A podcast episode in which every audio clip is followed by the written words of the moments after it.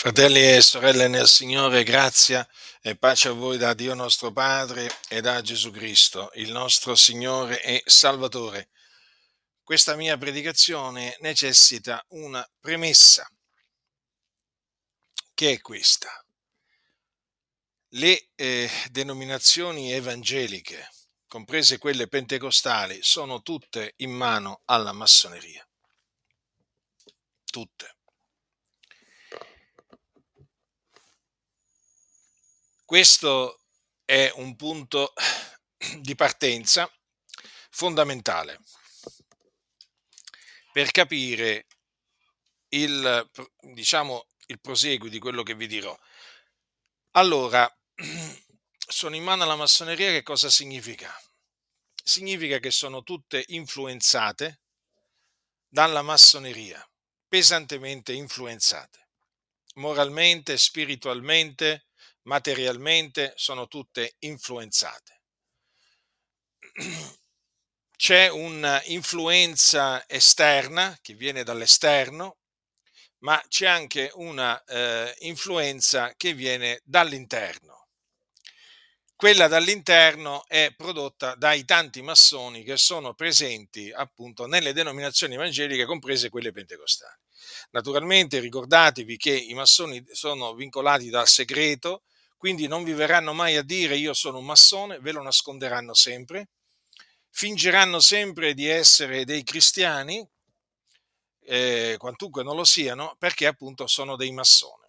Sono dei massoni, devono diciamo rimanere segreti per poter operare nella maniera migliore a, eh, alla gloria del grande architetto dell'universo, cioè il Gado, che è il loro Dio che loro adorano e servono e che è il diavolo Satana che loro peraltro considerano, eh, diciamo, positivamente, perché per loro è portatore di luce, di conoscenza, di libertà e così via.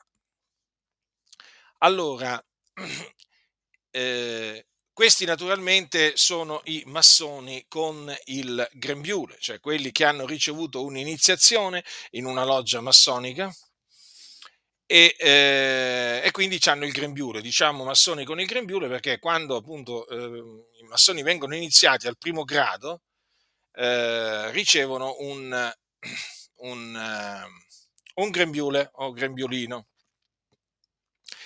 e quindi poi vengono iscritti naturalmente nella loggia, hanno una tessera eh, che poi chiaramente gli spalanca, gli spalanca le porte nei vari, nei vari settori della società o comunque nel loro campo lavorativo, nel loro, nell'ambito appunto in cui svolgono la loro attività e se appunto sono dei pastori evangelici, chiaramente mh, noterete subito che fanno carriera nella, nella propria denominazione. Quindi non importa se è una denominazione di una chiesa, eh, diciamo, protestante storica o di una, o di una, o di una chiesa pentecostale, sicuramente eh, i massoni nel momento in cui vengono iniziati e fanno parte di quella denominazione, eh, pian piano faranno carriera. Perché? Perché all'interno di quella denominazione già ci sono dei massoni che eh, verranno immediatamente informati che hanno un nuovo fratello, perché tra di loro si chiamano così, un, uomo, un nuovo fratello nella loro denominazione e quindi sono chiamati a spalancargli le porte, a pianargli la strada dappertutto per fargli fare praticamente più strada possibile. Ecco perché appunto queste denominazioni sono in mano ai soliti noti, praticamente sono in mano a, a circuiti massonici, eh, che naturalmente sono, sono potenti perché perché questi circuiti massonici interni alle denominazioni hanno rapporti con, eh, diciamo, ehm, eh, massoni che sono politici, che sono imprenditori, che non hanno niente a che fare magari con le chiese, però comunque sia hanno questi rapporti, giudici, eh, magistrati, eh, giornalisti, insomma, eh, chiaramente perché dentro la loggia è chiaro che quando uno entra dentro la loggia, come per esempio un pastore, e poi lì ci trova, ci trova forze dell'ordine, eh, membri delle forze dell'ordine, ci trova magistrati, ci trova giudici, avvocati, imprenditori politici, insomma, può trovarci di tutto. Mm? Può trovarci poi naturalmente anche buddisti, può trovare eh, musulmani, rabbini, insomma, insomma, è complessa. La loggia, la loggia, diciamo, è tutto qualcosa, un mondo, un mondo a parte, un mondo tutto particolare. Allora, per quanto riguarda appunto questi pastori, perché chiaramente la massoneria ci tiene particolarmente a cooptare eh, pastori de- dentro, dentro la loggia, è chiaro che questi pastori appunto creeranno un circuito all'interno della denominazione, per cui li vedrete affiatati tra di loro, eh, particolarmente attaccati l'uno, l'uno, l'uno, all'altro, eh, si scambieranno visite, eh, complimenti pubblici, privati, perché appunto loro fanno parte di una eh, fra- confraternita praticamente e appunto proprio perché so, hanno fatto questo giuramento, perché nella massoneria si entra diciamo con, giura, con dei giuramenti, terribili giuramenti, eh, praticamente loro eh, hanno, hanno, giurato di eh, aiutare i propri fratelli massoni e quindi di, di, stare uniti a loro ed ecco perché li trovate poi all'interno della dominazione praticamente uniti tra di loro. Non solo, i massoni che sono in una denominazione avranno rapporti amichevoli con i massoni che sono in altre denominazioni e da qui sorge l'ecumenismo. Ecco perché ci sono pastori pente, pentecostali appunto che sono vicini a pastori valdesi o a pastori presbiteriani o a pastori battisti, perché uno potrebbe dire ma che c'entra? Eh, c'entra perché appunto sono massoni, eh, quindi ehm, loro sono vincolati da questo giuramento che hanno prestato nella loggia, quindi si devono rispettare come fratelli, onorare come fratelli, aiutare come fratelli e quindi portano avanti il movimento ecumenico. Invece nel, nel caso ci siano eh, per esempio nella loggia degli imam, no? eh, capi di moschee islamiche o rabbini e così via, o monaci buddisti, vi faccio un esempio, allora lì sorge naturalmente il dialogo interreligioso, cioè questi pastori evangelici dovranno a tutti i costi cercare di instaurare dei rapporti amichevoli con questi, queste persone che non hanno niente a che fare con le denominazioni evangeliche. Questo giusto per farvi capire poi eh, in che maniera si muovono eh, questi, questi, eh, questi, massoni in mezzo alle denominazioni e quindi avete già capito che sono facilmente riconoscibili. No? Chiaramente sono riconoscibili eh, dalla loro parlata, dal loro modo d'agire, dai segnali segreti che fanno in foto ufficiali e così via. Allora, questo è molto importante, eh, fratelli del Signore, perché? Perché i massoni, quando entrano nella massoneria, hanno poi il dovere di diffondere eh, i principi della massoneria all'interno, diciamo, mh, mm, diciamo nell'ambito, nell'ambito, in cui loro eh, svolgono la loro attività. Quindi è evidente che i pastori evangelici dovranno, eh, dovranno in qualche maniera, dico in qualche maniera, eh, introdurre di soppiatto eh, i, principi, i, principi, massonici. Naturalmente dovranno essere molto attenti nel farlo eh, perché eh, per evitare di essere scoperti. Vabbè, noi li abbiamo già scoperti, grazie a Dio, e quindi possiamo, possiamo appunto mostrarvi eh, in che maniera essi parlano e come fanno e come appunto poterli, poterli riconoscere. Allora, eh, questi sono i massoni col grembiule quelli iniziati alla loggia. Poi ci sono naturalmente i massoni senza il grembiule, sono quelli che pur non essendo stati iniziati in alcuna loggia, portano avanti gli stessi principi massonici. Sostanzialmente sono massoni dentro, internamente, nel cuore. Mm? Quindi non hanno il grembiule, però hanno un marchio che li identifica come massoni massoni senza il grembiule vengono, vengono appunto definiti. Vengono definiti così dagli stessi massoni col grembiule e i massoni col grembiule li reputano molto importanti i massoni senza il grembiule. Capite? E, e, praticamente sono degli alleati dei massoni con il eh, grembiule. Ci tengono tanto, eh. ricordatevi che i massoni col grembiule ci tengono tanto ai massoni senza il grembiule, eh, perché praticamente portano avanti gli stessi principi senza far parte della loggia. Comunque, noi li riconosciamo, sia i massoni col grembiule che i massoni senza il grembiule, li riconosciamo, ringraziamo Dio perché veramente ci ha dato la grazia di poterli individuare, scovare e eh, smascherare, quindi adesso li riconosciamo da tante, da tante cose. Allora, vi, vi, dicevo che i massoni si riconoscono anche dal loro modo di parlare, perché eh, quando parlano in qualche maniera devono promuovere i principi della massoneria. È un loro è un, è un, dovere, che loro, un dovere che loro hanno nei confronti dell'istituz- dell'istituzione massonica che li ha accolti e che naturalmente poi gli fa fare carriera. Eh già, perché nella massoneria per quale ragione entrano le persone? Per fare carriera. Certo, non ve lo vengono a dire questo, ma noi lo sappiamo. Mm? Eh, e di fatti poi fanno carriera. Chissà perché fanno tutti carriera. E dicono, ah ma no, ma noi non è che cooptiamo le persone per fargli fare carriera, ma come mai poi una volta che diventano massoni fanno tutti carriera, carriera politica, imprenditoriale e così via. Ci sarà la ragione, è ovvio perché naturalmente il massone iniziato trova tutto un, un, esercito di massoni che poi si metterà al suo servizio per fargli fare carriera. Allora, le denominazioni evangeliche sono tutte in mano alla massoneria, sono tutte influenzate diciamo da quello spirito che anima i massoni, sia quelli col grembiule che senza il grembiule, che è lo spirito dell'anticristo. Perché dovete sempre tenere presente che i massoni sono degli anticristi. Hm? E eh, allora che cosa, che cosa, succede? Succede che nell'ambito delle, delle chiese evangeliche ci sono due, eh, due, eresie, due eresie a cui i massoni tengono particolarmente, che esse si diffondano nelle chiese ed effettivamente si sono diffuse. Allora queste due eresie che mi accingo a confutare sono quelle che dicono che eh, ci sono tanti salvatori e che l'uomo viene salvato per opera sono naturalmente due, eh, due eresie collegate strettamente tra di loro, ma a cui, vi ripeto, i massoni ci tengono molto.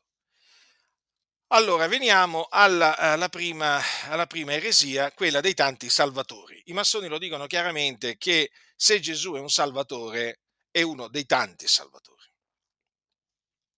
Quindi questo è importante, ascoltate, i massoni non negano che Gesù sia un salvatore. Eh? Eh sì, perché altrimenti non potete capire la loro astuzia. I massoni non negano che Gesù sia un salvatore. Quello che i massoni negano è che Gesù è il salvatore o l'unico salvatore. allora, su una rivista, su una rivista massonica, praticamente eh, dove è presente una discussione sulle varie religioni eh, e i loro salvatori, questa, questa praticamente discussione si è, con, si è conclusa dicendo che Gesù è un salvatore per i cristiani, mentre Iram, cioè Iram Abif, è il salvatore per i massoni. Allora, adesso vi cito queste parole, eh, virgolettate. Tutti credettero in una vita futura, da essere conseguita per mezzo della purificazione delle prove, in uno stato o in successivi stati di ricompensa e punizione e in un mediatore o redentore tramite cui il principio malvagio doveva essere vinto e la suprema divinità riconciliata alle sue creature. La credenza era generale che egli doveva nascere da una vergine e soffrire una dolorosa morte.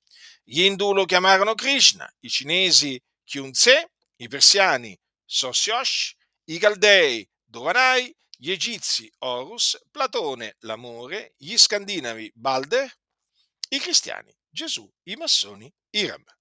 Avete capito dunque Gesù in che maniera viene trattato dai massoni?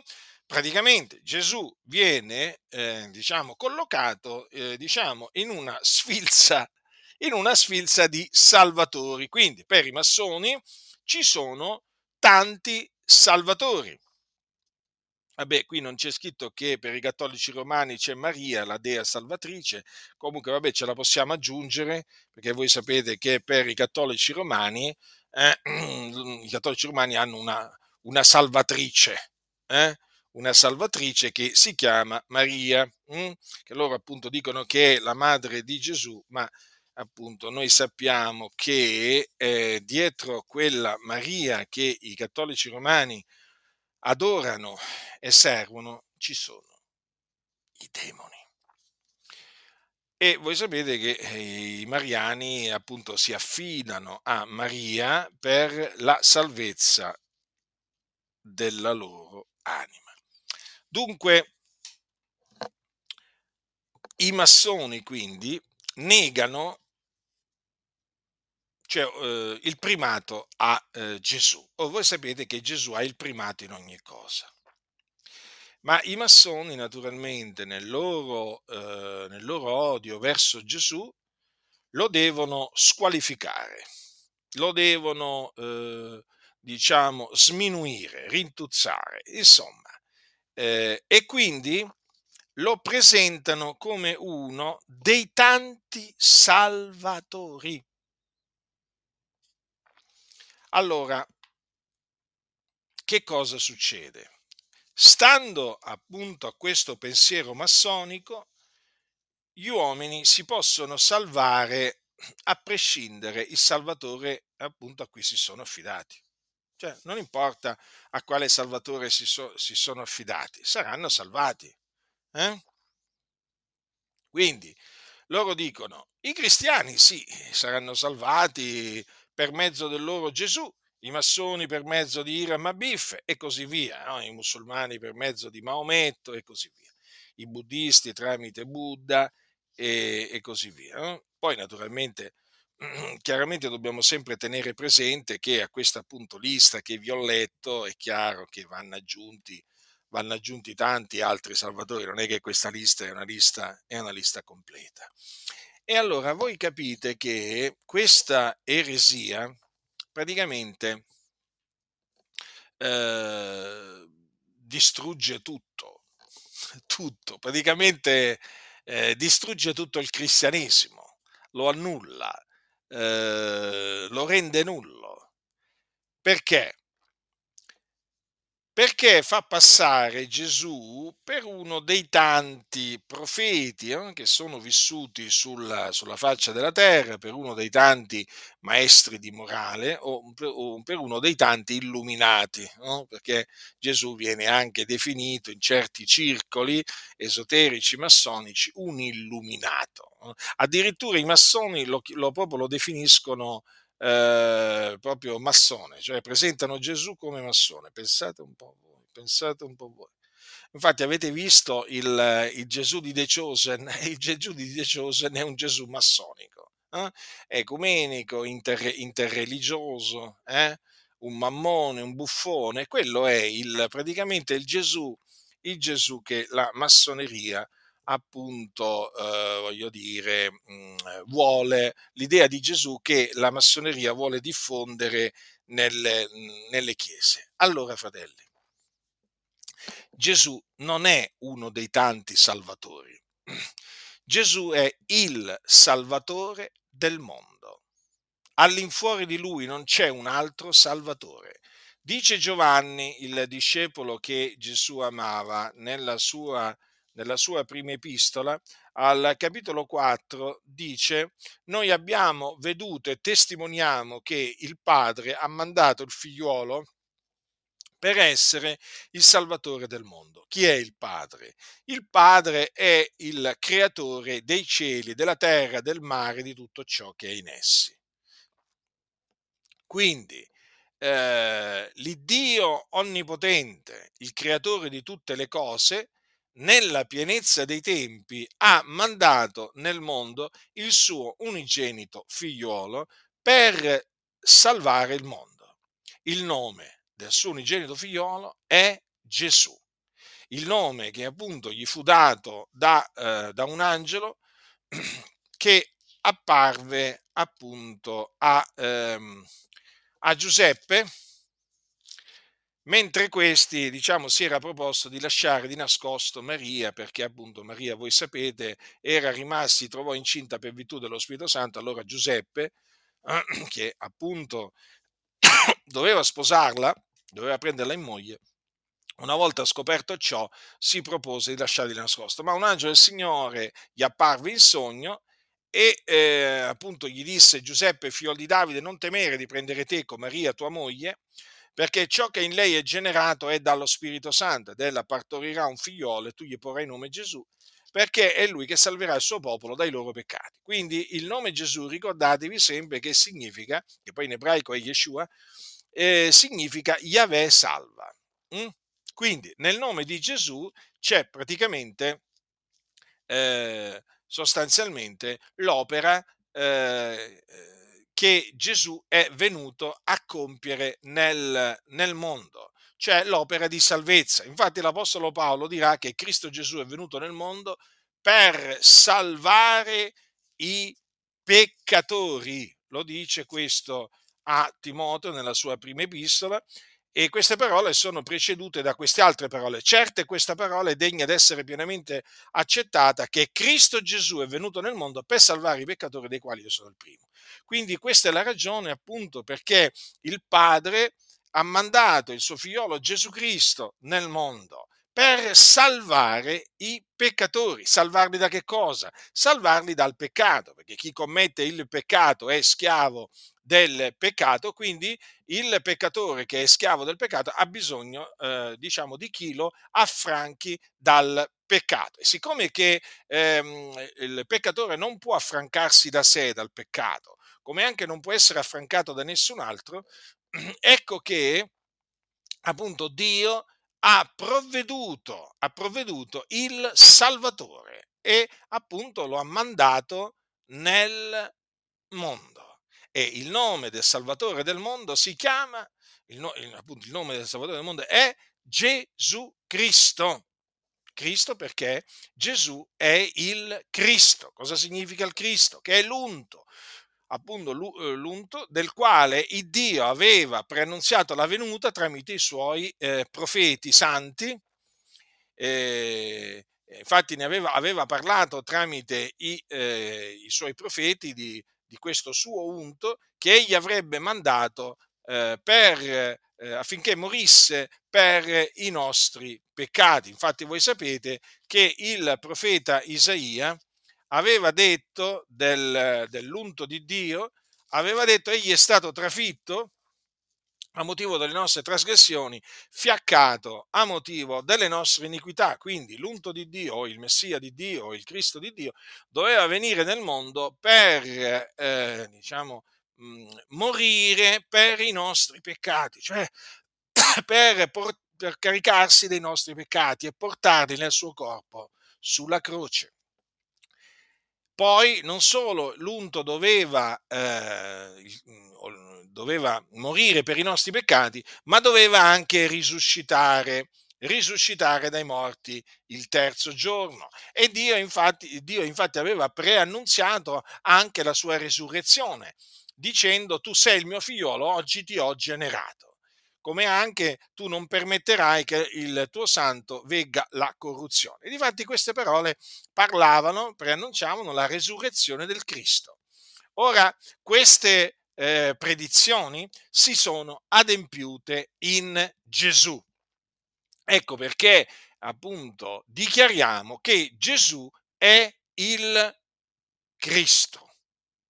Questa è la buona novella, questo è, il, questo è l'Evangelo, potenza di Dio per la salvezza di ognuno che crede, del giudeo prima e poi del greco, poiché in esso la giustizia di Dio è rivelata da fede a fede, secondo che è scritto, ma il giusto vivrà per fede.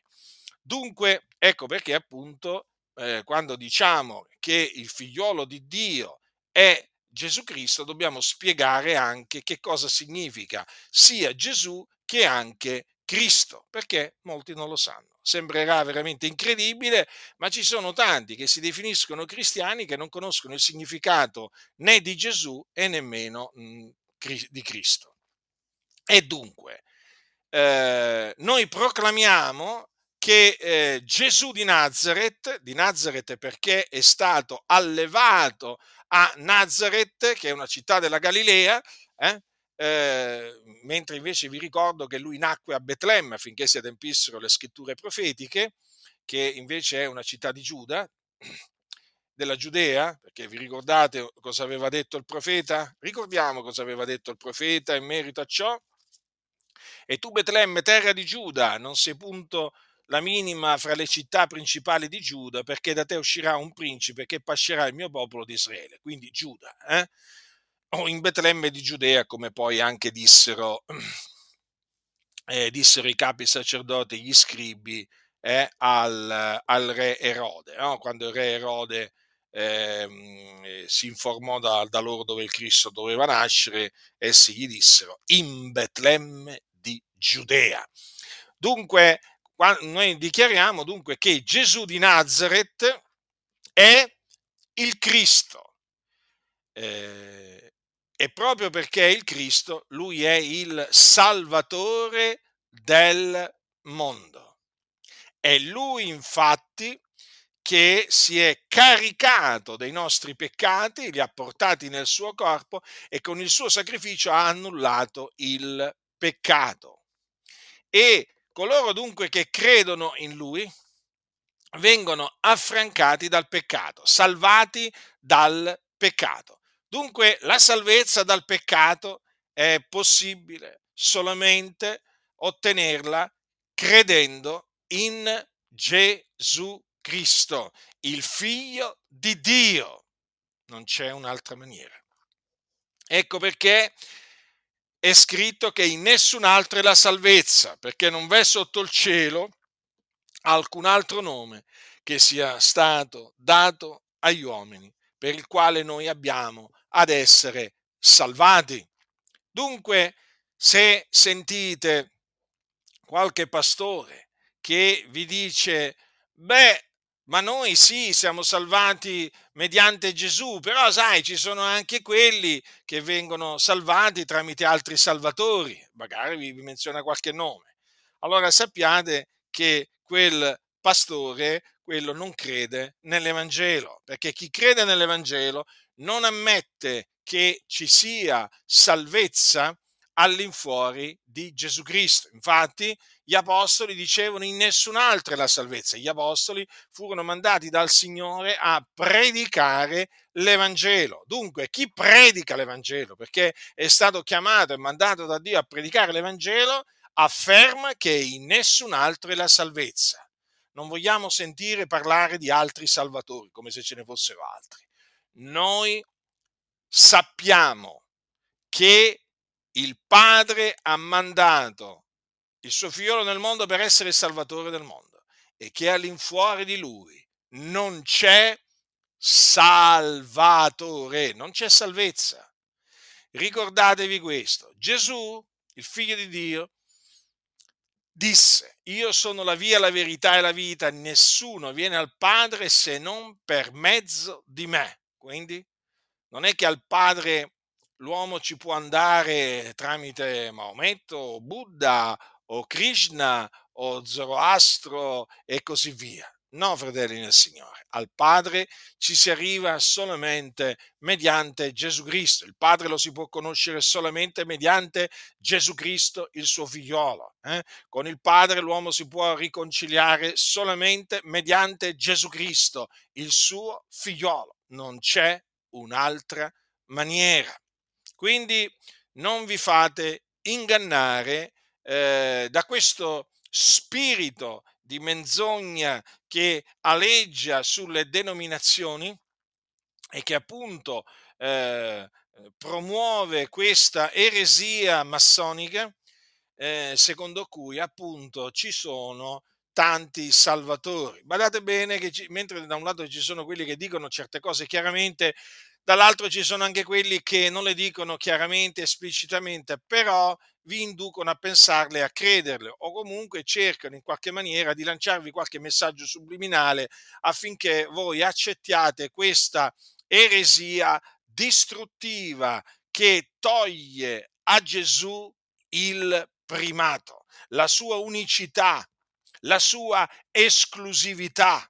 Quando parliamo di Gesù Cristo, il figlio di Dio, ricordatevi che parliamo di colui che è il primo e l'ultimo, l'alfa e l'omega, il principio e la fine, la resurrezione, la resurrezione, il buon pastore, la porta, eh? appunto il salvatore del mondo, non uno dei salvatori del mondo. Quindi dobbiamo sempre considerare l'unicità del Signore Gesù Cristo, la sua esclusività. È proprio per questo che noi cristiani, discepoli di Gesù Cristo, siamo perseguitati dalle chiese evangeliche. Sì, adesso basta dire che siamo perseguitati dai musulmani, dai, dai buddisti, perché guardate, quello ormai lo dobbiamo dare per scontato, lo dobbiamo dare per scontato. Quello che però molti ancora non hanno capito, che le, i peggiori nemici dell'Evangelo si chiamano denominazioni evangeliche perché sono loro che scagliano gli attacchi più duri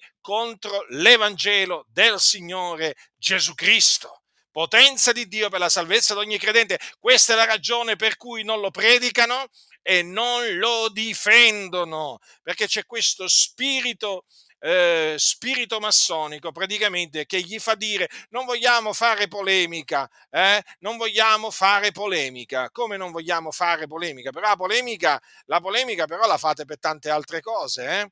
Basta che il Parlamento prospetta una legge che vi dico io, eh, che penalizzerebbe i vostri locali di culto e subito cominciate a fare una polemica che non finite più. Que- invece la massoneria attacca l'Evangelo, attacca l'unicità di Cristo, il primato di Cristo è stato in silenzio e dicendo ah non facciamo polemica. Quindi non fate polemica per difendere l'Evangelo, fate polemica invece per difendere i vostri locali di culto, le vostre tasche, le vostre entrate e così via. Abbiamo compreso chi siete. Voi siete massoni col grembiule, senza grembiule, non ci interessa, noi non ci interessa eh, sapere se avete il grembiule o non avete il grembiule.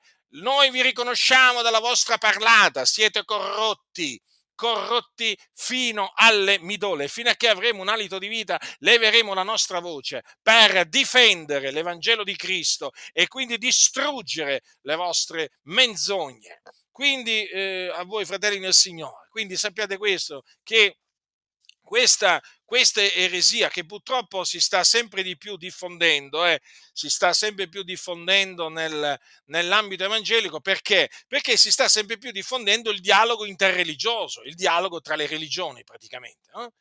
Ehm, eh, di cui eh, la Chiesa Cattolica Romana si è fatta promotrice e la Chiesa Cattolica Romana, come al solito, poi trascina con sé eh, le denominazioni evangeliche. Piano piano, piano piano, piano piano, le trascina tutte ormai pure, pure tantissime denominazioni pentecostali sono a seguito della, della Chiesa Cattolica Romana. Ecco perché appunto l'Evangelo non ha accesso in queste, in queste comunità, perché predicando l'Evangelo praticamente eh, si... Ehm, praticamente mh, mm, si dice chiaramente che coloro che non credono nell'Evangelo non sono salvati eh, e saranno condannati.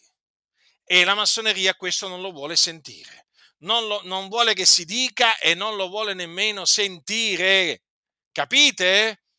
Avete compreso dunque perché l'Evangelo non viene annunziato? Perché se dovesse essere annunziato l'Evangelo da costoro, dovrebbero dire che fine faranno poi coloro che non crederanno nell'Evangelo. E la fine qual è? Gesù l'ha detto, chi non avrà creduto sarà condannato. Ma la massoneria questo non lo accetta, perché la massoneria dice che anche chi non avrà creduto nell'Evangelo sarà salvato. Ma certo, ci sono tanti salvatori e mica c'è solo Gesù, dicono i massoni. Ecco dunque perché appunto le denominazioni evangeliche ci detestano, ci odiano, perché predicando l'Evangelo, e naturalmente non solo l'Evangelo ma anche il ravvedimento, noi gettiamo scompiglio, diciamo, eh, nelle denominazioni evangeliche. Mm? E già noi portiamo lo scompiglio, avete capito, no? Cioè sostanzialmente è la verità, è la verità, la luce che arriva in mezzo a quell'ambiente tenebroso e fa, eh, fa emergere le menzogne, le diavolerie che appunto si annidano, si annidano nei cuori di questi massoni, eh? che appunto non fanno polemica quando si deve trattare di difendere l'Evangelo di Cristo o Gesù, eh, la, parola, la parola della fede, però la polemica la fanno e come quando si tratta di difendere anche, che ne so, il marciapiede davanti al, al loro locale di culto per dire, eh, attenzione, attenzione, questi sono veramente persone da evitare, persone con cui non avere niente a che fare. Questi non sono dei nostri. Beh, avete capito, fratelli del Signore? Non sono dei nostri. Dunque eh, vigilate perché appunto tramite il dialogo interreligioso questa idea che ci sono tanti salvatori si sta diffondendo sempre di più, quindi eh, abbiate sempre pronte sulle vostre labbra le parole, le parole veraci, fedeli della sacra, della sacra scrittura con cui appunto turare la bocca a coloro che sostengono questa eresia. L'altra eresia appunto che voglio confutare e a cui i massoni ci tengono altrettanto veramente e molto, mh? Mm? e la salvezza per opere. E allora eh, c'è una, un'enciclopedia della, della massoneria, chiamata, questa è chiamata Enciclopedia della Libera Murato, Muratoria, perché la massoneria è chiamata così, no? pure Libera Muratoria. e infatti i massoni sono chiamati liberi muratori, eh? E praticamente che è stata scritta da un famoso eh, massone di alto grado che si chiamava Albert Mackey. Praticamente in questa, mm, in questa, mm, in questa enciclopedia, a un certo punto, quando, eh, si deve, quando alla voce grembiule, leggiamo Tramite la pelle dell'agnello al massone viene ricordata quella purità di vita e rettitudine di condotta che sono così essenzialmente necessari per guadagnare la missione dentro la loggia celestiale sopra, dove il supremo architetto dell'universo presiede. Eh, poi nel lessico della libera muratoria eh, sempre alla voce grembiule, viene detto che dal suo colore immacolato e dall'innocenza dell'animale, dal quale esso proviene, noi veniamo ammoniti a conservare quella purezza senza macchia di vita e di condotta, che sola ci permetterà di presentarci davanti al Gran Maestro dell'universo, mondi dal peccato e dal vizio. Quindi queste sono affermazioni eh, massoniche. Infatti al funerale eh, di un massone che cos'è che viene detto tra le altre cose? Ascoltate, viene detto quanto segue. Questo massone è stato fedele a tutti i nostri insegnamenti e il grembiule che egli ora indossa nella bara rappresenta quella purità di vita e di condotta tramite cui egli ora guadagnerà l'ammissione nella loggia celestiale di sopra.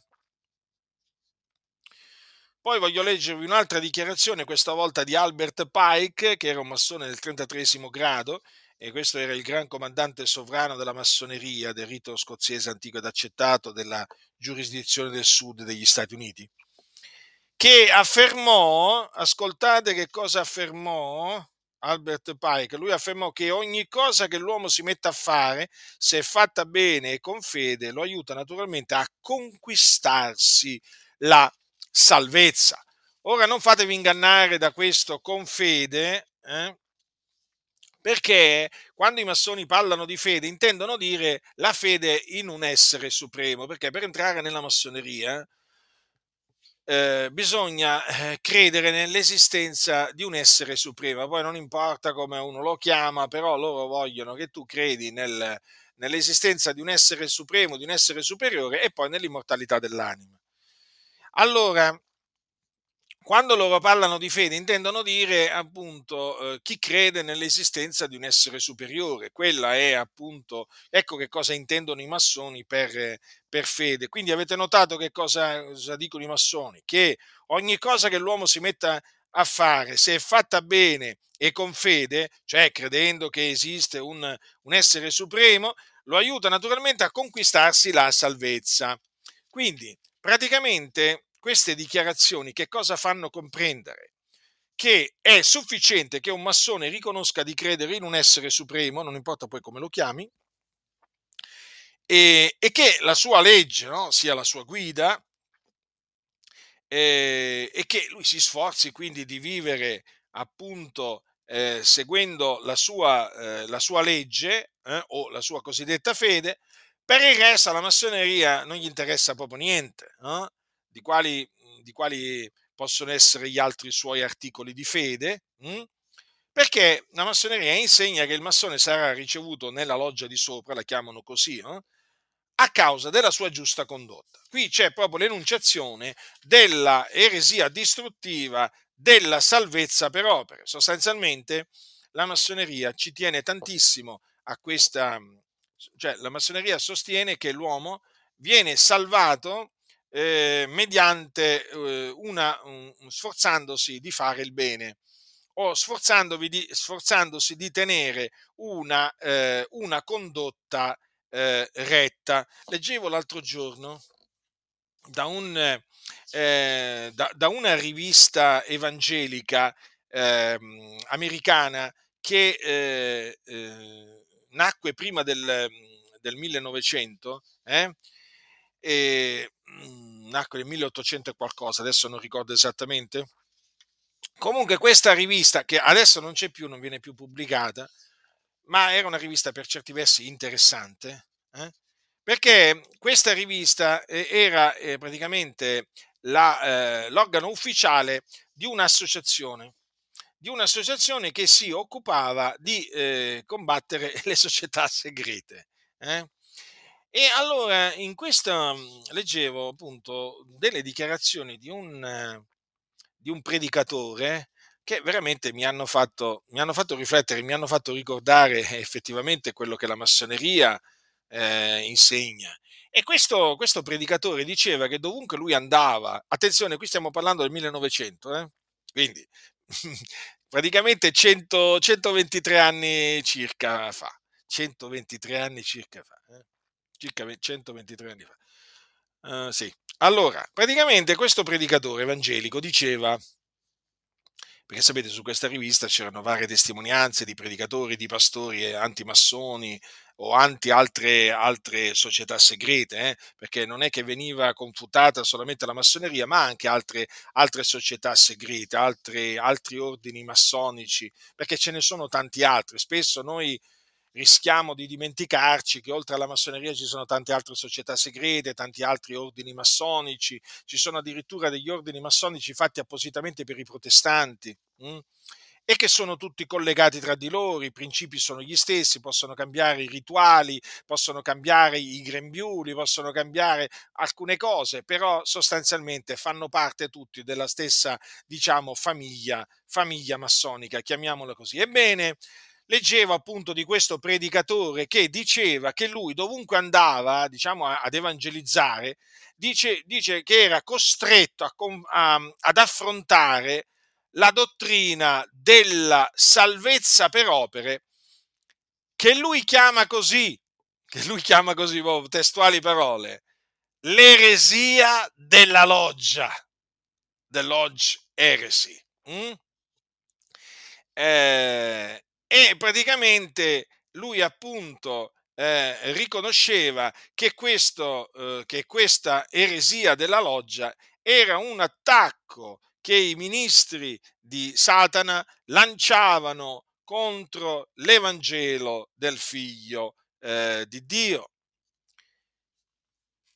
E questo appunto mi ha fatto, mi ha fatto ricordare quello che sapevo, ovviamente, però sapete, eh, talvolta c'è bisogno, c'è bisogno veramente di leggere certe cose per ricordarsi delle cose, eh? perché veramente noi rischiamo di dimenticarci talvolta delle cose importanti. E appunto mi sono ricordato appunto proprio che la massoneria effettivamente insegna la salvezza per opere. Ora, insegnando la salvezza per opere, esclude che cosa? Esclude la grazia. Perché se è per opere non è più per grazia. E se non è per grazia, Cristo è morto inutilmente. Capite? Cosa dice l'Apostolo Paolo? Cosa dice l'Apostolo Paolo infatti ai Galati? Io non annullo la grazia di Dio perché se la giustizia si ottiene per mezzo della legge, Cristo è dunque morto inutilmente. La massoneria, presentando appunto la salvezza per opere, proclama che Cristo Gesù è morto inutilmente. Annulla la grazia di Dio.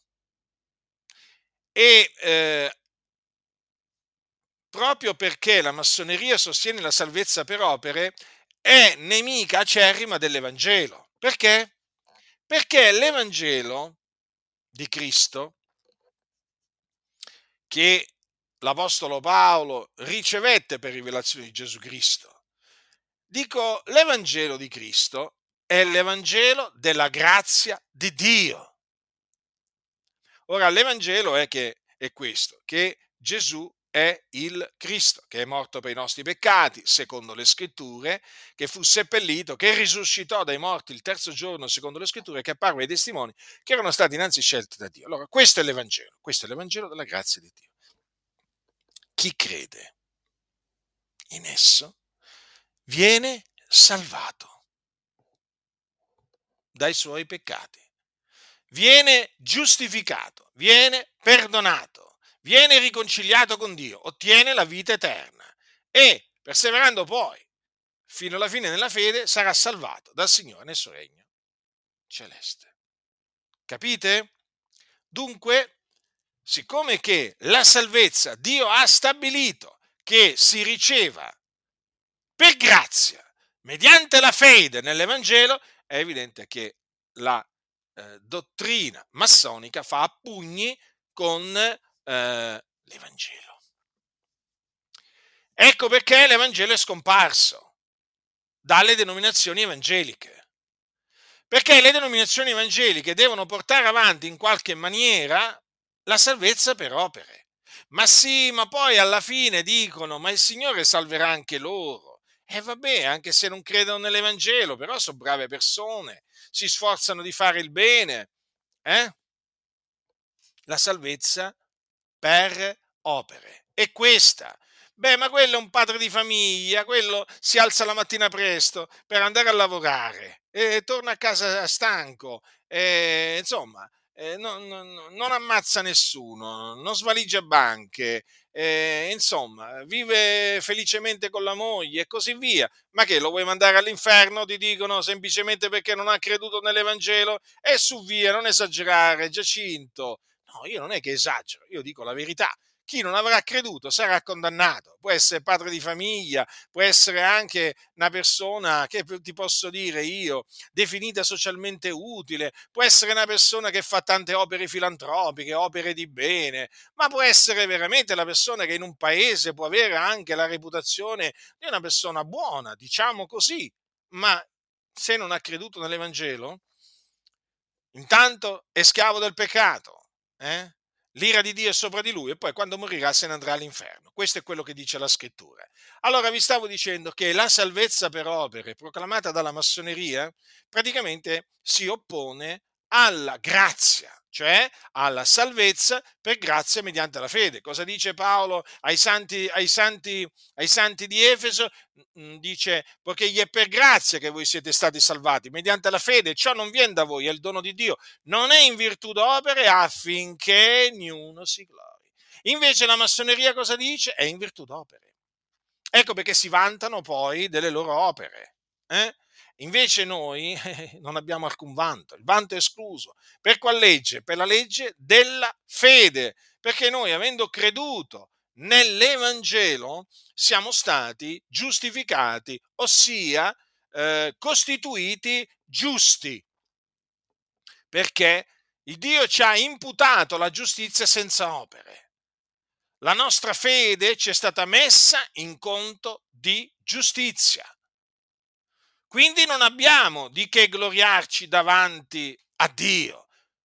Noi siamo stati giustificati per fede e quindi gratuitamente, perché questo ha stabilito il Dio, che la giustificazione si ottenga per grazia mediante la fede. Infatti è scritto, il giusto vivrà per fede.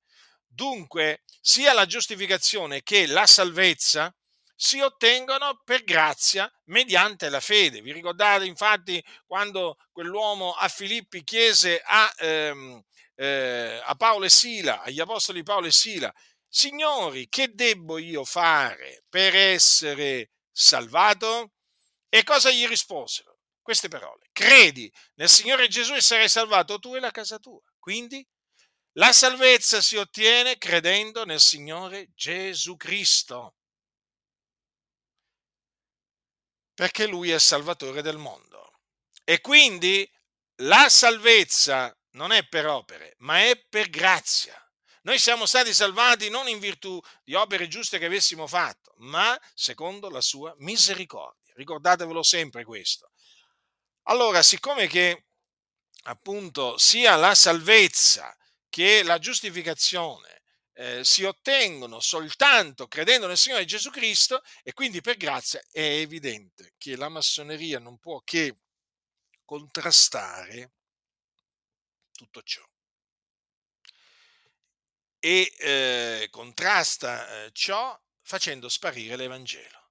Perché alla massoneria quello che dà fastidio è la predicazione dell'Evangelo è la predicazione dell'Evangelo, perché l'Evangelo è un messaggio esclusivista. L'Evangelo, ricordatevi, esclude. Allora, ricordatevi questo. Allora, l'Evangelo esclude sia l'esistenza di tanti salvatori e quindi esclude che la salvezza si possa, per esempio, ottenere tramite Maria, tramite Buddha, Maometto e eh, così via. Ma l'Evangelo esclude anche che la salvezza eh, si possa ottenere per opere. Perché? Perché nell'Evangelo è rivelata la giustizia che viene da Dio, basata sulla fede. È qualcosa di meraviglioso.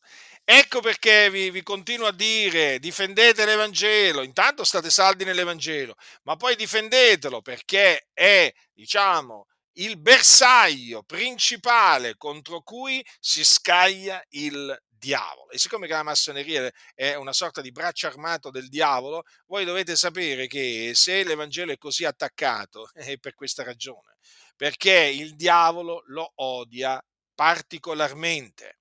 Dice così Paolo, ora però indipendentemente dalla legge è stata manifestata una giustizia di Dio attestata dalla legge dai profeti, vale a dire la giustizia di Dio mediante la fede in Gesù Cristo, per tutti i credenti, poiché non v'è distinzione, difatti tutti hanno peccato e sono privi della gloria di Dio e sono giustificati gratuitamente per la sua grazia mediante la redenzione che è in Cristo Gesù, il quale Dio ha prestabilito come propiziazione mediante la fede nel sangue d'esso, per dimostrare la sua giustizia, avendo egli usato tolleranza verso i peccati commessi in passato, al tempo della sua divina pazienza, per dimostrare, dico, la sua giustizia nel tempo presente, onde egli sia giusto e giustificante colui che ha la fede, colui che ha fede in Gesù.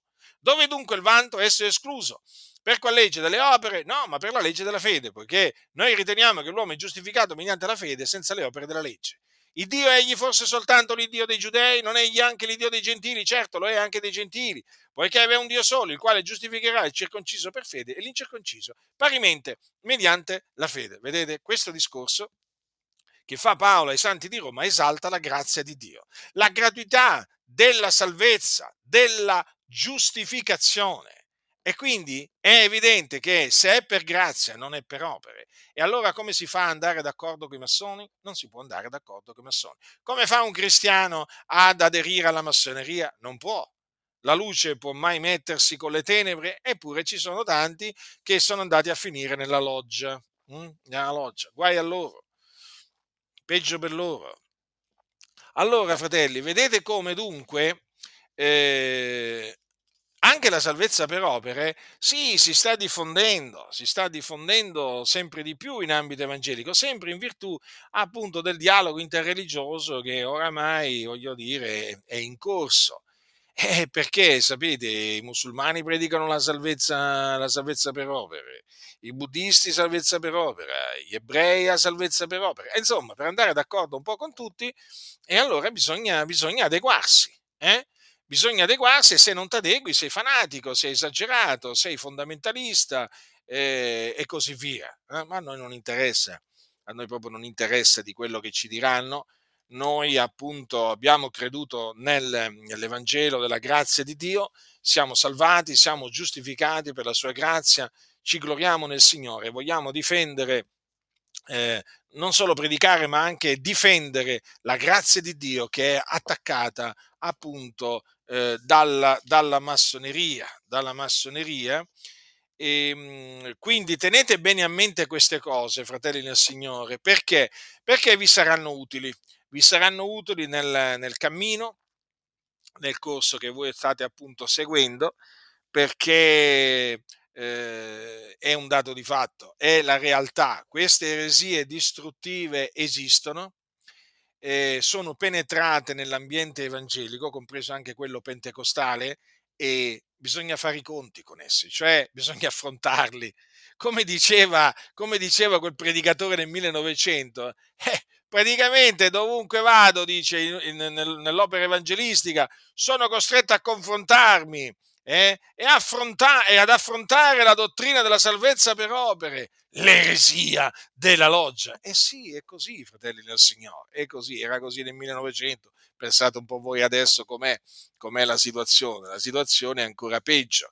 E naturalmente quello che vi ho detto, e ve lo ribadisco per l'ennesima volta, conferma eh, eh, o spiega, eh, diciamo, l'assenza della predicazione dell'Evangelo ho iniziato col dire che tutte le, le, denominazioni evangeliche sono influenzate dalla massoneria, sono in mano alla massoneria e concludo dicendo la stessa cosa. Cioè, proprio per questa ragione, quindi, che l'Evangelo non ha accesso dietro i pulpiti di questi locali di culto. Eh? Perché appunto nel momento in cui eh, viene predicato l'Evangelo, attenzione, l'Evangelo, la massoneria viene smascherata. Sì, solamente con la predicazione dell'Evangelo eh, la massoneria viene smascherata. Ma rifletteteci, predicando l'Evangelo, mh, hm, eh, me, allora, mettiamola così, così almeno diciamo comprendete meglio. Io confutavo la massoneria ancora prima praticamente di scrivere, di mettermi a studiare la massoneria, eh? perché io non è che sapevo quali fossero le dottrine della, della, massoneria, non conoscevo nemmeno cosa fosse realmente la massoneria. Eh? Prima di mettermi a studiarla attorno al 2010, perché poi il libro uscì nel 2012. Allora, praticamente io mm, mi sono accorto, quando ho cominciato a studiare la massoneria, che senza conoscerla l'avevo già confutata, o meglio, avevo già confutato queste due, queste due eresie, cioè l'eresia che esistono tanti salvatori e poi l'eresia della salvezza per opere. Ho detto, ma guarda, ma guarda, ho detto, ho detto dentro di me, senza saperlo ho confutato queste eresie, eresie eh, massoniche. Hm? Eh, e questo naturalmente mi ha, riempito, mi ha riempito di gioia. Allora, vedete, solamente predicando l'Evangelo, proprio predicando l'Evangelo, uno può anche non sapere cos'è la massoneria, è proprio così, puoi anche non sapere cos'è la massoneria, eh? però predicando l'Evangelo tu confuti la massoneria cioè confuti praticamente queste due, due, eresie distruttive della massoneria che per la massoneria sono molto importanti, che per la massoneria è molto importante diffondere in mezzo alle chiese. Avete capito dunque perché la massoneria fa di tutto per impedire la predicazione dell'Evangelo? Avete capito perché queste denomin- le denominazioni evangeliche mi odiano? Lo ribadisco, è per questa ragione. Perché io, predicando l'Evangelo, confuto o distruggo eh, queste eresie, eh, eresie massoniche. Eh? Sì, le distruggo. E quindi eh, quindi appunto distruggendolo e poi porto scompiglio nelle denominazioni. Che significa che porto scompiglio? È che naturalmente quelli che sono da Dio nelle denominazioni, perché ci sono delle anime che sono da Dio, naturalmente si svegliano, rientrano in loro stessi e dicono ma allora è veramente così? Qui veramente c'è lo spirito dell'anticristo in questa denominazione dove mi trovo. Ma allora qui veramente devo stare attento. Anzi, me ne devo andare. E infatti se ne vanno e se ne sono andati via tanti nel corso di tutti questi anni e se, ne, e se ne, continuano ad andare via tanti dalle denominazioni perché oramai hanno capito che sono praticamente delle scatole, delle scatole praticamente create ad arte dalla, dalla massoneria, ma più che scatole delle gabbie, delle gabbie dove ingabbiare i, dove ingabbiare i cristiani. Eh? appunto con, con, vani, con vani ragionamenti. Però il Signore è buono il Signore veramente poi visita i suoi e li tira fuori da queste gabbie, da queste trappole, da queste prigioni. Mm? Dunque state molto attenti, fratelli, ve lo ripeto, perché attraverso il dialogo, il dialogo interreligioso eh, la massoneria sta veramente eh, portando avanti la sua agenda, che poi è quella di creare un, un'unica religione eh, mondiale, eh, naturalmente nella quale praticamente il Gesù di cui parla la scrittura non ha accesso. È ovvio questo, no? perché il Gesù della massoneria non è il Cristo di Dio, il Salvatore del mondo. Dunque state molto attenti perché queste eresie, mh, mm, queste eresie distruttive si stanno sempre di più diffondendo, seminando veramente tanta confusione, tanta, tanta distruzione. Eh? E quindi vigilate, eh, non vi fate ingannare da, da vani ragionamenti, eh, siate sempre vigilanti. Siate sempre vigilanti perché ricordatevi che le chiese dormono, hm? i massoni no. Eh, purtroppo, purtroppo questo va detto. La massoneria non dorme da questo punto di vista, è sempre al lavoro per cercare di distruggere la Chiesa di Dio. Ecco perché ci vogliono delle sentinelle. Bisogna pregare Dio che susciti delle sentinelle che veramente si levino in favore della verità, che suonino la tromba, che avvertino la, la Chiesa dai tanti, dai tanti pericoli, uno dei quali si chiama massoneria. E ecco perché ci vogliono dei, degli uomini che predicano con, le, con, con franchezza l'Evangelo della grazia, della grazia di Dio. Quindi ho detto che la massoneria non dorme perché è così, è un dato di fatto. Chi conosce la storia moderna della Chiesa eh, sa che è così, eh, chi conosce certe dinamiche sa che è così, però purtroppo ci sono tante chiese che dormono, sono assopite, si sono proprio addormentate ad un sonno profondo. Eh. Comunque, per quanto ci riguarda, continueremo a suonare la tromba con la grazia di Dio, con l'aiuto che viene da Dio per avvertire più anime possibili, appunto, eh, del pericolo in cui si trovano stando in queste denominazioni denominazioni che sono in mano alla massoneria. Per, colgo l'occasione dunque per dire a tutti quei nostri fratelli, sorelle che ancora si trovano in queste denominazioni di uscire, separarsene e di cominciare a riunirsi per le case, non avere niente a che fare con questo sistema delle denominazioni evangeliche, perché eh, le denominazioni evangeliche fanno parte di un circuito molto più, molto più grande eh, nel quale appunto comanda la massoneria, questa istituzione diabolica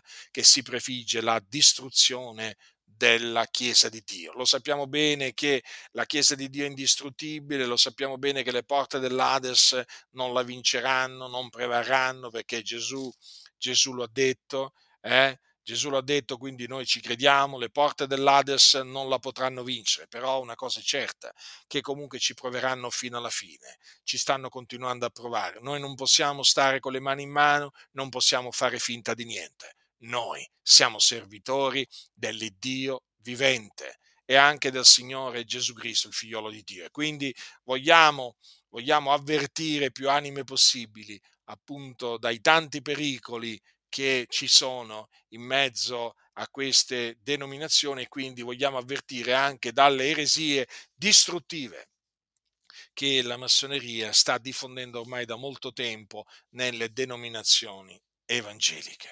Quindi state saldi, fratelli nel Signore, nell'Evangelo e perseverate nella grazia, eh, nella grazia di Dio, eh, facendo il bene, eh, vi ricordo sempre di attenervi al bene, di astenervi da ogni specie di male.